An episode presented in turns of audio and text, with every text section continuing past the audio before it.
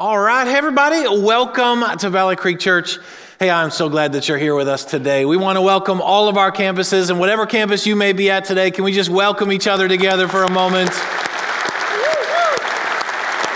We are so glad that you're here with us at the beginning of 2018. We're believing it's going to be an incredible year together and a Couple quick things before we jump in. This Friday is our yearly All In gathering. And so if you're part of the All In community, please do everything you can to be here this Friday as we talk about 2018 and what God's saying to us and what it looks like to be in All In this year. Uh, and if you're not a part of the All In community, let me just remind you that here at Valley Creek Church, we don't have traditional membership. We're building a, a community of people that are all in. And you say, well, what does it mean to be all in? It's just all in with Jesus as Lord, all in with Valley Creek as your church family, and all in with advancing our vision. And so that might be a great next step for you to take on your journey. Go to the pathway classes. They happen at the beginning of every month. Uh, during this, or actually right after this service, it starts over every single month, and it's a great opportunity for you to get planted in one life giving local church because that's part of the rooted life that we get in Jesus, okay? Second thing is, is that starting tomorrow, as we're starting our 21 days of prayer and fasting. For the next 21 days, we're kind of disconnecting from the world and leaning in and connecting with God. And we talked about last week that we feel like God is inviting us to fast social media. So I gave you a whole week to mourn and to grieve and to work through all of that stuff to prepare yourself. And so, if you don't want to fast social media, that's okay. Maybe you don't have social media, fast media, technology, a meal, whatever it might be. The whole point of prayer and fasting is turning the affection and the focus of our heart to God. And every day for the next 21 days as a church, we're just praying this one simple prayer Jesus, give my heart the desire to seek you. And then we're reading through the simple Bible reading plan. Grab a hold of one of these if you didn't get one. Read a chapter a day. Listen to what God says because prayer and fasting is not just about what you're giving up, it's also about what you're adding in. And I believe God has something amazing in store for you. Listen to me. You can do it. No, really. You can do it. and what might God say to you about your destiny and your life over the next three weeks? Okay? And then the last thing is, is that last week we started and we said that our theme for 2018 is rooted in Jesus. We said that the big idea that we're going to build everything around in 2018 is rooted in Jesus so we can flourish in life. That here at Valley Creek this year, it's a year of going back to the basics, a year of, of going back to a relationship in Jesus and having our lives be built up in Him, resting on, receiving from, and trusting in Jesus. We said we want to move past just identifying with Jesus to actually connecting with him. And one of the theme verses for the year is Colossians 2 6 and 7 that says, So then, just as you received Christ Jesus as Lord, continue to live in him, rooted and built up in him, strengthened in the faith as you are taught, and overflowing with thankfulness. And we said how we feel like a lot of us, if we're honest, our hearts have kind of drifted from Jesus and we've gotten rooted in, in other things. And the problem with being rooted in anything except Jesus is that thing never delivers on what it promises, so it leaves you feeling dry and weary and barren. And so, in a sense, what I feel like Jesus is doing is I feel like he's inviting us home. He's inviting us to get rooted in love, to rest on, to receive from, and to trust in him, because when you lose connection with the source of life, you lose your life. And so we talked about how there's five roots or five pathways of connection that we're going to focus on this year that help us get rooted in Jesus. Engage the scriptures, talk with God, build godly relationships, meet the needs you see, and invest your time. And as we get rooted in Jesus through those things, we will flourish in life. And I want to start today by talking about the first root, in a sense, is, is engage the scriptures. And I know for a lot of us, we're like, oh, like here we go, like the guilt trip. No, no, no. Like, let's have a different perspective of what this actually means. Psalm 1 What a delight comes to those who follow God's ways. They won't walk in step with the wicked, nor share in the sinner's way, nor be found sitting in the scorner's seat. Their pleasure and passion is remaining true to the word of I am, engaging the scriptures. Meditating day on night in his true revelation of light, they will be standing firm like a flourishing tree planted by God's design Deeply rooted by the brooks of bliss, bearing fruit in every season of their life, they are never dry, never faint, ever blessed, ever prosperous. says those who engage the scriptures will get rooted in Jesus and they will flourish in life. And it's not just a recommendation or a good idea, it's actually a promise. You see, the scriptures are the anchor of a rooted life. In fact, it's impossible to get rooted in Jesus without the scriptures because the scriptures are our source of wisdom and strength and security and understanding. They're our hope. In, in, fact, what I would say to you is this the Word of God is the owner's manual on what it means to be human. I want you to think about this for a second. The Word of God is the owner's manual on what it looks like to be fully human. And I am convinced that our neglect of the Scriptures has caused us to dehumanize ourselves and to dehumanize others. The neglect of engaging the owner's manual of humanity has caused us to dehumanize ourselves and dehumanize others because you see, we've lost the story of us. We've lost the story of creation that we were made in the image and likeness of God, that God made us with a plan and a purpose, with a divine destiny, that He wanted us and chose us, that He set the whole thing in motion. And yeah, Adam messed everything up, but before Adam even messed everything up, God already had a plan to restore and redeem everything in Jesus and bring it back to life. We've lost the truth that we have a divine destiny, a kingdom authority, and when you lose sight of where you came from, where you're going, and what you were created to do, you will always lose sight of who you are. We've dehumanized ourselves. So much of the brokenness we see in the world around us and the brokenness we experience in our own lives is because we have lost the value of what it means to be human. In fact, I would take it even one step further. We've lost what it means to be normal and healthy. We have allowed the world and social media and the news and all those things to tell us what's normal and healthy, and we just kind of go along with it like bobblehead doll. Like, yeah, it's normal to be stressed. It's healthy to strive. It's normal to, to have sin in my life and be full of anxiety and depression. Like, really? Because when I read the owner's manual, the owner's manual tells me it's normal and healthy to have a life full of rest and purpose and the fruit of the Spirit love, joy, peace, patience, kindness, goodness, gentleness, faithfulness, and self control. That's normal. That's healthy. And so the Word of God has showed us what it looks like to be fully human. And the Word of God is not just a static book, it's a person, and his name is Jesus. You see, John 1:14 tells us the Word became flesh and made his dwelling among us to show us the grace and truth of the Father. The Word became flesh. In other words, Jesus is the final and complete Word of God. Everything the Father ever wanted to say to us was said to us through the life of Jesus. Everything he wanted to tell us about who we were, who he is, and what we were created to do, he declared through the life of Jesus when the Word became flesh. Which means it's the life of Jesus that shows us what it really is to be fully human and to be fully alive. And so, the more we engage the scriptures, the more we discover the depths of the grace and truth that are available to us, and the more we start to understand what a privilege it is to be human and what a privilege it is to be alive. And so, the question then that I would ask you is this then, why do we resist the scriptures? Because let's just be honest, we do, right? I mean, pretty much, if I just, like, if we took a poll and we said, hey, do we think it's important to engage the scriptures? We'd all say, yeah. Do we think it's wise to engage the scriptures? We'd all say, yeah. Do we think it's, it's good for our lives? We'd all say, yeah. Like, we think it's good. We think it's important. We want everyone else to do it. But if we're honest, it's not really a part of our lives. Like, why? Like, if you were here with us in the fall, we took a spiritual growth survey across all campuses. Everybody took it together. And one of the questions we asked was, How often do you read your Bible? And the answer to that question came back incredibly low. Why? I mean, I can remember being in seminary, graduate school, where I'm preparing to be a pastor. And if I'm honest with you, I never really engaged the scriptures for myself. Is that okay to confess that to you? Do you think less of me now that I'm being honest? Yes, I used the Bible as an academic textbook. It was, I had to write papers and homework and do all kinds of different kinds of but I didn't engage it for myself. Why?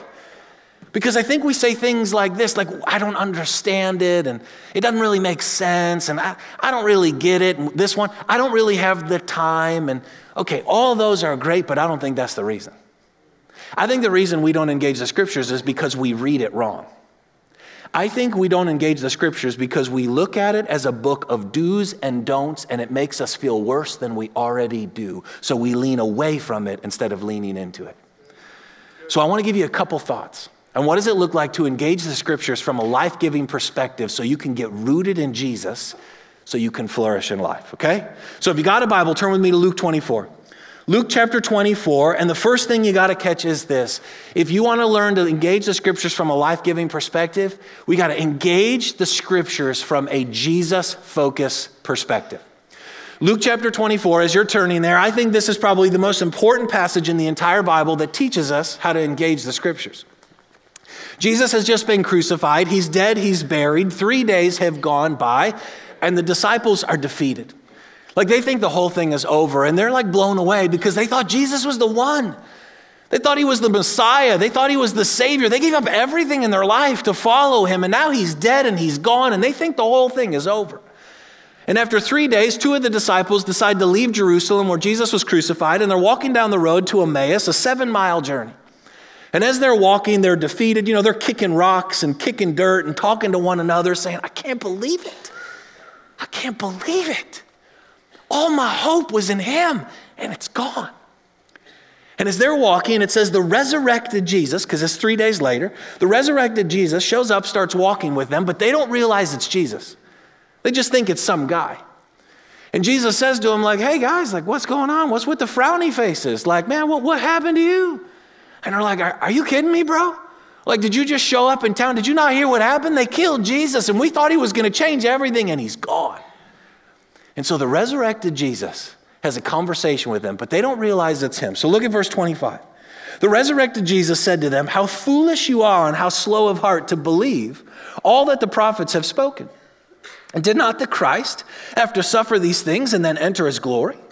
And beginning with Moses and all the prophets, he explained to them what was said in all the scriptures concerning himself. As they approached the village to which they were going, Jesus acted as if he were going further, but they urged him strongly, Stay with us, for it's nearly evening, for the day is almost over. So he went in to stay with them. When he was at the table with them, he took bread, gave thanks, broke it, and began to give it to them. Then their eyes were opened, and they recognized him, and he disappeared from their sight. They asked each other, Were our hearts not burning within us while he talked with us on the road and opened the scriptures to us? They got up and returned to Jerusalem at once. Okay. We have to let the Word of God teach us how to read the Word of God. We have to let Jesus, the Word made flesh, teach us how to read or engage the written Word of God. And what I want you to do, if you have your Bible, is highlight verse 27. And beginning with Moses and all the prophets, he explained to them what was said in all the scriptures concerning himself. Okay, can you even imagine this? This is the best Bible study sermon of all time. Jesus is walking with them, and it says he explains the scriptures to them concerning himself. In other words, he starts with Moses, the first five books of the Bible, and he goes through the rest of the Old Testament. And everything he does is he shows them how the whole Bible is about prophetic, or the whole Old Testament is prophetic pictures of who Jesus is and what he came to do. And so I was thinking about it, and I was thinking about, okay, on this journey, like, like what would he have said? I think he would have started in creation. And remember, they don't realize it's Jesus. They're just walking with this guy, and he's explaining it to them. I think he would have started in creation, and he would have said, hey, in the beginning, Jesus was there. For all things were created by him and for him and through him, and he holds all things together. And then I think he would have gone to Genesis 3 when Adam and Eve sinned and God showed up and he spoke to the serpent and he says, Hey, I, you, I know you think you won in this round, but just so you know, one will rise up and he will crush your head with his heel. And he told the disciples in that moment, Hey, that's just what happened on the cross. Jesus just crushed the head of Satan. He's defeated and victory has been won. And then I think he would have gone to Noah and Noah's ark where Noah built this wooden boat and his family got inside of it to save themselves from the coming destruction. And he was said, Hey, that's a prophetic picture of the wooden cross of Jesus, that all who grab a hold of it will be saved from the coming destruction. And then I think he would have gone to Abraham and Isaac. And he would have said, Yes, Abraham offered his one and only son, just like the Father offered his one and only son, Jesus, that whoever believes in him shall not perish, but have eternal life. And then I think he would have gone to Joseph. And he said Joseph wasn't just a guy, he was a prophetic picture of Jesus, the one who is to come, because Joseph was sold by his brothers into slavery and tossed into a pit just like Jesus. And yet, even in the midst of that pit, Joseph didn't lose his character or his integrity, and he was risen up to rule and reign and feed the world the bread of life. And he was telling them that was a picture of Jesus, that he wasn't going to lose his integrity no matter how bad it got, and he was going to be raised up to offer the world the bread of life. He would have then gone on to Moses and said Moses was a prophetic picture of the deliverer, the one who was to come to lead people out of slavery into the promised land through mighty signs and wonders. I mean, this is a long sermon, people. It's seven miles of walking. so he would have kept going and he would have gotten to the Exodus. And he would have said, Remember when the people were thirsty and Moses struck the rock with his staff and water came out? He would have said, On the cross, Jesus, the rock of salvation, was struck and rivers of living water came out of him. And then he would have gone on to manna from heaven, the bread that fell every day. And he would have said, That was a prophetic picture that the life of Jesus was going to supernaturally satisfy and sustain his people. He would have gone on to the promised land. And said it wasn't just a destination to get to, it was a land flowing with milk and honey. And he said that's a prophetic picture of the life of Jesus, the narrow gate that leads us to a wide life that would be abundant and overflowing with goodness. He would have gone into the sacrificial system and said all those animals that had to be killed, and nobody ever really understood why. They were a prophetic picture that blood had to be spilled for the forgiveness of the sins of people, but that Jesus came to be the Lamb of God, the final, perfect, spotless Lamb, once and for all to take away the sins of mankind. He would have gone to the prophecies in Isaiah and Isaiah 53, talking about the man of sorrow, suffering servant, crushed for our iniquities, pierced for our transgressions. Would have talked about what happened to Jesus on the cross, and then he would have got to Malachi, the last book in the Old Testament, the last verse that says, I will turn the hearts of the fathers to the children, the hearts of the children to the fathers, he would have said, I have come to turn the heart, show you the heart of the Father, and turn your heart back to him.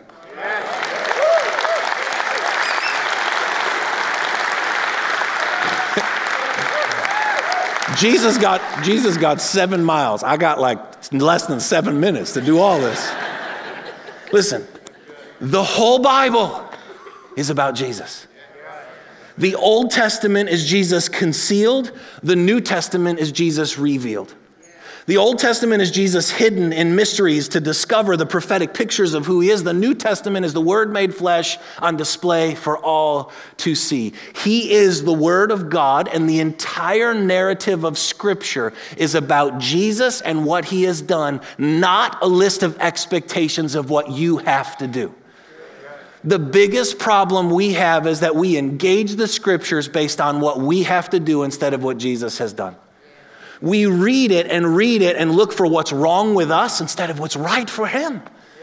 It's a me focused perspective instead of a Jesus focused perspective. And if that's not bad enough, if you've been in church for years, the church often uses the Bible as a tool to shame people into behavior modification instead of a, a life raft to offer people salvation.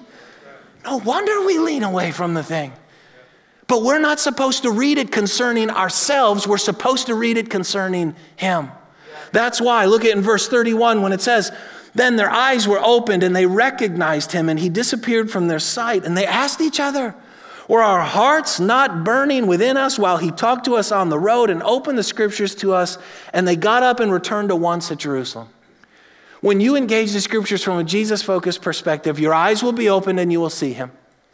Your hearts will be filled with life. Because if I just went through that little thing sharing with you the prophetic pictures of Jesus, did you not feel your heart burning within you? Do you not feel something raising up, something lifting up inside you? Why? Because it's not about you, it's about Him. And as you hear that, it burns within, it raises you to life, and then it gives you supernatural strength. They had just walked seven miles, and the moment they realized it's Jesus, they turn around and they run seven miles back. When we engage the scriptures from a Jesus focused perspective, we feel alive, fully human. Romans 10 17, faith comes by hearing, hearing by the word of God. When we hear about Jesus, the word of God, our faith begins to grow. Does that make sense to you? So, so listen to these couple verses then and think about what this means for you in engaging the scriptures from a different perspective. John 5, Jesus says, You diligently study the scriptures because you think by them you possess eternal life. These scriptures testify about me, yet you refuse to come to me to have life. So Jesus says, Hey, this all, the whole thing, testifies about me. He says it's all about me. From the beginning, the middle, the end, the whole thing is about me, and it's meant to draw you to me, and it's meant to show you who I am. And the more clearly you see Jesus, the more clearly you will see everything else in your life. 2 Corinthians 3:18 as we behold him with unveiled faces we're transformed more into his image and likeness. 1 John 4:17 as he is so we are which means what's true of Jesus is now true of you when you believe in him. We're included in Christ, which all that basically means that the more you see Jesus, the more you discover who you now are. In fact, let me say it to you like this the Bible is a declaration of your identity and an explanation of your inheritance. It's a declaration of your identity and an explanation of your inheritance. It tells you who you are and what now belongs to you. The Bible is telling you that your boundary lines, the limits, the scope of your life have fallen in pleasant places. You say, well, what does that mean? Well, if you're included in Christ, then your boundary lines have no limits because there is no limit to how wide, deep, long, high is the love and the life of Christ. That's your inheritance. And so when we don't engage the scriptures, we live drastically inferior lives to the life that God offers us. We don't receive the forgiveness and the provision and the healing and the empowerment that already belongs to us, which is why so many of us live a defeated life. You see, the more you see what Jesus has done, the more it changes what you do. Identity determines behavior. Who you are determines what you do. I'm trying to say it to you like this. When you finally figure out that your father is the king, you start living a royal life. I'm glad you're with me. I'm glad you like that. I like it too. So, so let me give you an illustration. Think about it like this. Think of the worst third world country that you can think of. The one that in your mind it just pops up is the one you would least like to live in, okay? Think of a third world nation. Someone grows up, they spend their entire life in this third world nation. It's a hard life. It's full of brokenness and pain. And for whatever reason, someday, let's just say they got rescued from that and they got brought and they became a citizen of the U.S. Now, they have no idea what kind of benefits and responsibilities now belong to them as a citizen of the U.S. They've spent their entire lives in brokenness and bondage. And so when they get here, they're now a citizen, and everything that's true and available to the citizens of the U.S. is available to them, but they don't have any idea. They can't even speak the language yet. So what has to happen? People have to explain it to them. They have to go on a journey of discovering what kind of inheritance now belongs to them. And you can just picture those moments of revelation like, wait a second, you're telling me my kids get free education? Yeah, everybody gets educated. Really? Yeah. Wait, wait a second. You're telling me that there's health care available for me and my family. Like we can actually go to the doctor when we're hurting. Like, like yeah, like we're going to take care of you.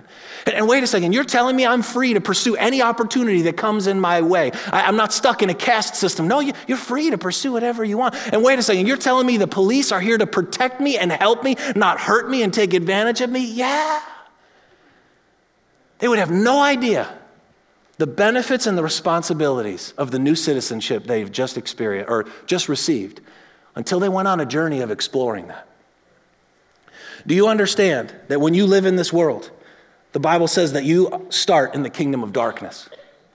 You're in a kingdom that the whole goal is to hide, hoard, and hate. And then when you have an encounter with Jesus, it says you've been rescued out of the kingdom of darkness, brought into the kingdom of God and you have no idea the benefits and the responsibilities that now belong to you as part of that kingdom. So you have to discover them. How? By looking at your identity and your inheritance. By looking and realizing, wait a second, in that kingdom we hide it, we, we hid, we hoarded, and we hate. In this kingdom we're free to love. We're free to be. Our Father will protect us. We don't have to be worried about tomorrow because He says He's going to take care of us today. Like everything changes. And if the whole Bible is about the king, then when you read it, you're learning the culture of the kingdom, the benefits of the citizenship that you now have. This is why we live inferior lives. It's why we've lost what it means to be human, because this is what it means to be human. You were never meant to live in that kingdom. And so God made a way for you to get out of it. Now He wants you to live in the fullness of it. Does that make sense to you? Ephesians 4 1. Live a life worthy of the calling you have received. You're like, see, there it is. Bible's always telling me what to do. Oh, Jesus did this for you. You got to do this for him. Get your act together. Uh, okay, I guess, if you want to read it that way. That's a self focused perspective. That's how religion has taught you to read the Bible. How would you read it in Jesus' perspective? Live a life worthy of the calling you have received. Hey, Stop living down to who you were. Start living up to who you now are. You don't want to go back to that way of life. You want the fullness of the benefits and the blessings and the inheritance that now belongs to you. It's not that sin is so bad, it's just so inferior to the life that God offers you in Jesus. So, I 2 Timothy 3 says, uh, All scripture is God breathed and is useful for teaching, correcting, rebuking, and training in righteousness. Righteousness is your inheritance and your identity. And so the Bible is just trying to help you live according to the fullness of who you now are, the culture of the kingdom. Does that make sense? Okay, how about another one? Joshua 1 8. Do not let this book of the law depart from your mouth. Meditate on it day and night so you'll be careful to do everything written in it. Then you'll be prosperous and successful wherever you go. This is written to Joshua, the Old Testament. And so it's talking about the book of the law, the scriptures. And it says, hey, Joshua, you got to think about this all the time and you got to actually speak it out. And you got to be careful to do everything that's written in it because if you do it, and only then, then you'll be prosperous and successful. So think of Joshua on any given day. He's the guy that succeeded Moses. Joshua had to walk around and meditate and speak out the book of the law so he could do it. Like he'd walk around and he'd say, okay, today, do not commit adultery. Do, do not commit adultery. Do not steal. Do not lie. Okay, today. Do not covet. Okay, don't have any other gods today. Don't make any idols. Okay, I got to make sure I honor my parents today and I got to keep the Sabbath. I mean, that's what he, he have to say it to himself over and over and over again. And as long as he kept it, then he would be blessed. Okay. We're no longer in the Old Testament. We're no longer in the Old Covenant. We're in the New Testament, in the New Covenant. So here's my question for you Are you blessed because you behave or because you believe? It's a really important question for you to be able to deeply answer in your own soul. Are you blessed because you behave or because you believe? Are you prosperous and successful because of what you do or because of what Jesus has done? Galatians 3 5, Paul writing to a church that got off track says, did, did God give you his spirit and work miracles among you because you observed the law, behaved, or because you believe what you've heard? He says, You're blessed because you believe. And so you got to remember that Jesus came and everything changed. Matthew 5 17, Jesus says, Do not think I have come to abolish the law and the prophets. No, I have come to fulfill them. So see if you can catch this. Now, under the new covenant with Jesus, everything's changed because he has come to fulfill the law and the prophets, the Old Testament, which means Jesus is the book of the law, but he is the book of the law fulfilled. If he's the word made flesh, then he is the book of the law, but he's the book of the law fulfilled, which means everything that ever has been or will be required from you has been paid in full by Jesus. When the word became flesh, in other words, all the standards, the expectations, the laws, the commandments that the word gave us were filled in the life of Jesus so that now when we believe in him, we are free to live. So change that verse. That verse would say, Do not let the finished work of Jesus depart from your mouth. Meditate on it day and night. Be careful to do everything written in it. What is written in it now? To believe to believe that Jesus is who he says he is and did what he said he did, then you will be prosperous and successful. It's no longer behavior that makes you prosperous and successful, it's the belief that Jesus already behaved on our behalf that makes us prosperous and successful, that allows us to walk in victory wherever we go. Totally changes the dynamic, doesn't it? When you start to see what Jesus has done, it changes what you do. Romans 8 1 says, There is no condemnation for those who are in Christ Jesus. if there's no condemnation for those who are in Jesus, then why would we read the book that's about him from a condemning point of view? That's why we lean away instead of leaning in. Are you with me on that? Okay, can I give you a second point? You're like, that was only the first point? Yeah. Ask the Holy Spirit what is this teaching me about who I am, who He is, and what I'm created to do? If you've been at Valley Creek for any period of time, you've seen these three circles. We believe this is the gospel that as you receive God's grace, you'll experience His presence and you'll release His kingdom. It's the fullness of the grace and truth Jesus came to bring us. He changes our identity, draws us into relationship, and empowers us with purpose. So, circle one tells us who I am, circle two is who He is, and circle three, what I'm created to do. If you guys can change that image there. So recently, a serve team member in our church, she posted online that when she reads the Bible, she applies the Bible through these three circles.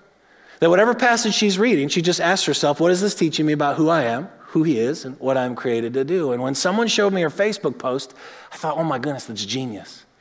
It's an absolutely genius way of reading the scriptures, and I'm like so proud of her. And I want to pause for a second and say, here is a great reminder that you are a kingdom leader in this world. She's a serve team member, walking with Jesus, loving Jesus, doing everything she can in this life to just have a relationship with Him. She doesn't have a special training, special education. What she does is she walks in the fullness of the freedom that God offers her, and she releases it into the world around her, and it blesses all of us. And you're designed to do the same thing. You're called to pioneer and innovate. You have the keys of the kingdom. You've been empowered with the Holy Spirit. We need the divine grace that God wants to release through your life into our world. So she's taught me a different way, a better way of engaging the scriptures. So just look at this. Imagine if you just took some passages and started doing this. Let me show you this the, Psalm 23. You, you know this, maybe you've heard it before. The Lord is my shepherd, I shall not be in want. He makes me lie down in green pastures. He leads me beside quiet waters. He restores my soul. He guides me in paths of righteousness for his name's sake. Even though I walk through the valley of the shadow of death, I will fear no evil, for you are with me. Your rod and your staff, they comfort me. Okay. If we're honest, if we woke up tomorrow morning, opened our Bibles, and read that, we would kind of finish that and we would be like, what does that mean? I don't really know. And we would say, well, hopefully that did something in my soul, close it, and we would leave. right? You laugh because it's true. So, what if you just read that and then stopped and say, I'm not really sure what all that means. I don't know the context. I don't know the history. Great. Just ask yourself, what is this teaching me about who I am, who He is, what I'm created to do? Just first line The Lord is my shepherd. All right. So, He's a shepherd. Shepherds are kind, shepherds are gentle, shepherds protect their sheep. Shepherds never leave their sheep in a deep valley. Shepherds are always leading their sheep to the best pastures. Shepherds make sure the sheep have a great life. If there's ever a wolf, the shepherd will lay down his life. If there's ever a problem, the shepherd will show up. If a sheep is ever hurting, the shepherd will pick it up and carry it. He is my shepherd, and that means he does all of that for me. Do you see how that opens it up? Let me show you another one Ephesians. This was some of our theme verses from last year. Be kind and compassionate to one another forgiving each other, just as in Christ God forgave you. Be imitators of God, therefore, as dearly loved children, and live a life of love, just as Christ loved us and gave himself up for us as a fragrant offering and sacrifice to God. Same thing, we read that. And what we probably read it is like, oh man, that sounds really hard. Like, I got to do all that today so that I can have God's favor in my job so I can close that deal or pass that test. That's bad theology. Just ask yourself this question What is this teaching me about who I am? Dearly loved children. I'm a loved child. And a good father loves his children no matter what, and takes care of his children, and wants his children, and names his children, and leads his children, and loves his children.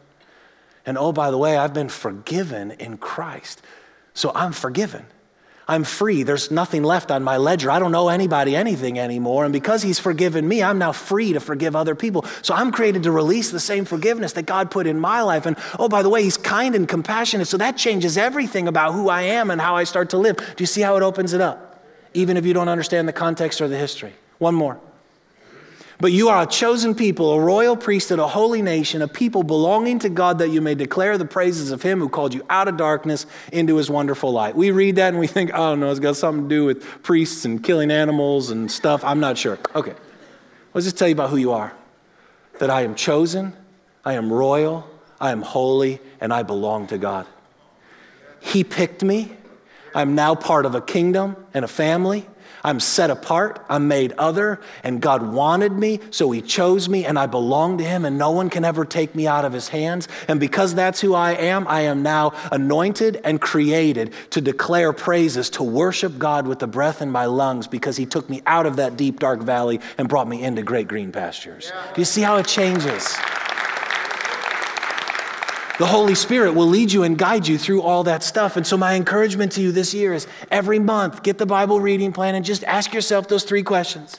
Get one of the rooted journals that it really, in the cover, it has those three circles that you can ask yourself. Keep a journal all year to go through those reading plans. You'll be amazed at what God wants to say to you. If you say, I still don't know how to do it, every Monday morning we're having the rooted experience right here at 7 and at 9. Come and hang out. 30 to 45 minutes. We'll read the passage, we'll go through those things. And if you sit here and you say, Bro, I know how to walk with Jesus and I do it better by myself, great. If you're so mature, you get to come and hang out with us and make disciples because you're that mature. We need more people helping us make disciples, okay? See, here's what I'm trying to tell you we don't work on the scriptures, the scriptures work on us. If you noticed, this root doesn't say read the Bible because you can read the Bible and completely miss Jesus. It's the Pharisees. They read the Bible from a religious perspective, looking for religious rules to live a religious life. They missed the whole thing. That's why in John 5, Jesus says, You diligently study the scriptures. You read the Bible, but you didn't come to me, so you missed the whole point. We don't work on the scriptures, the scriptures work on us. And as we engage them, it starts to change us from the inside out. We get rooted in Jesus and we start to flourish in life. So why Hebrews 4:12 tells us the word of God is living and active. Like in other words, if you just put it inside of you, it starts to work. It will cut off the things that need to be cut off. It will heal the things that need to be healed. It will encourage the places that are defeated. It will give you wisdom and revelation when you need an answer from God. It starts to change everything. And it's alive, which is why you can read the same passage 10 years ago, 10 days ago, 10 minutes ago, and 10 minutes from now and get something fresh and relevant every single time. It's multifaceted and it's alive. And as we engage the scriptures, not read the Bible, engage the scriptures with our hearts, our minds, our bodies, our spirits, and our lives, it changes us from the inside out. So Romans 12, 2 says, Do not be conformed to the pattern of this world. Don't let the world tell you what it looks like to be human.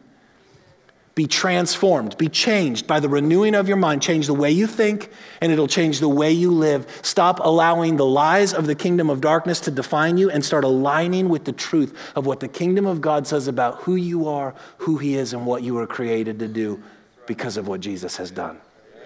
Okay? And the last thing to wrap it all up, real quick, is this just ask God to give you a desire to engage the scriptures. Like, just flat out start there because a lot of us, we look at it and we're like, I know I should, but not so much. Matthew 26, Jesus says, The spirit is willing, the flesh is weak. In other words, he says, The spirit within you is drawing you to the scriptures, the life giving word of God, but your flesh, your flesh wants sleep, Netflix, and Sports Center. Just call it what it is. It's okay. Tell him that. God, I know I should, and I and I there's even a part of me that wants to, but I just don't know. Great, that's the beginning of breakthrough, honesty and humility. And watch what he'll do. Mark 4, talking about the parable of the soils and the heart, the word of God says, Still others, like seed, the word of God sown among thorns, hear the word, but the worries of this life, the deceitfulness of wealth, and the desire for other things come in and choke it out, making it unfruitful. In other words, our spirit craves the word of God, but our flesh fills our life so full of other things that it chokes it out. So just tell him, God, help me create some space so I can learn what it looks like to be alive. And I think it's so interesting that the Bible calls the word of God a seed. Why? Because it's the first root. And when the seed of the Word of God gets in you, that root begins to grow, and all of a sudden you get rooted in Jesus and you'll flourish in life which is why it says the seed that falls on good soil, the heart that engages the scripture, produces a 30, 60, a hundredfold return. You can't get rooted in Jesus without the scriptures. Trying to get rooted in Jesus without engaging the scriptures is like trying to grow a giant oak tree without an acorn. It's not possible. And hear me God doesn't want you to read the Bible so you can become religious. And everybody gave a good hearty amen for that because ain't nobody wants to be religious. God wants you to engage the scriptures so you can discover who Jesus is and what he has done so you can be free. If you don't engage the scriptures, you don't have to feel bad. You don't have to feel guilty. You don't have to feel ashamed or condemned. God doesn't bless you because you behave.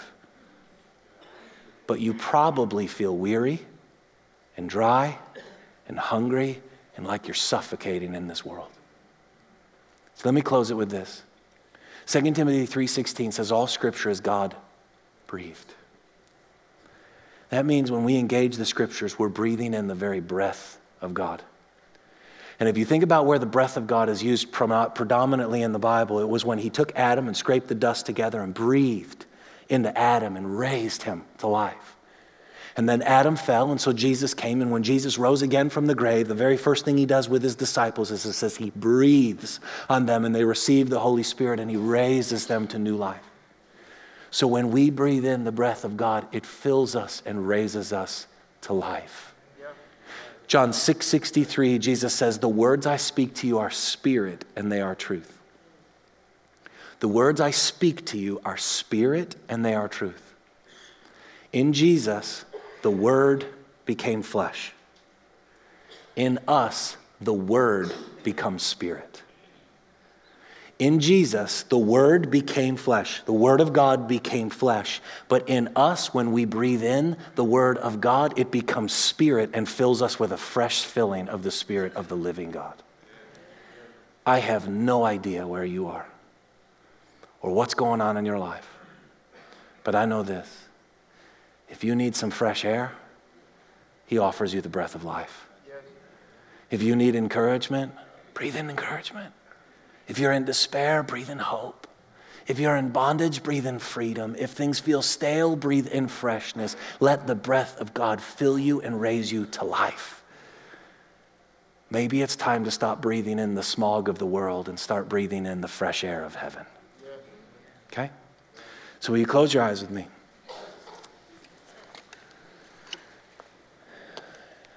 And let, let me just ask you, what do you feel like the Holy Spirit is saying to you today? Like in what the, of what we've talked about, were you like the guys on the road where your heart burned within you?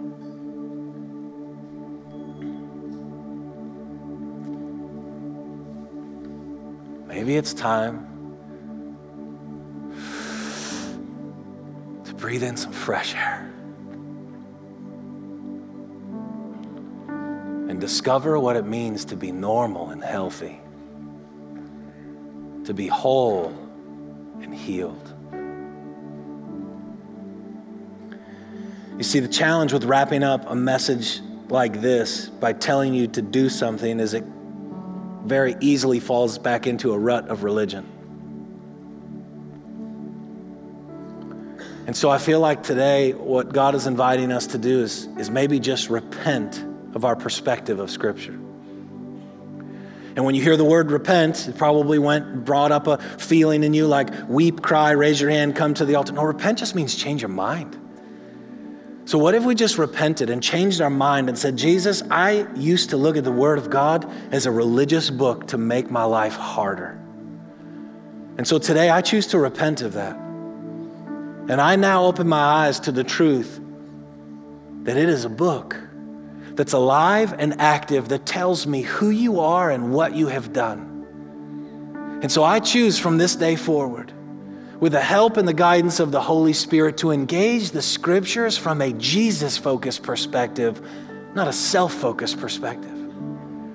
I choose to believe that every passage has something to teach me about who I am, who you are, and what I am created to do. And no longer do I want to live the inferior life and the brokenness of the kingdom of darkness. I want to discover my identity and my inheritance in you. So, Jesus, thank you for fresh air. Thank you for the breath of life. And may we receive that which you offer us, that we may, we may get rooted in Jesus and flourish in life. We love you, Jesus. In your name we pray. Amen.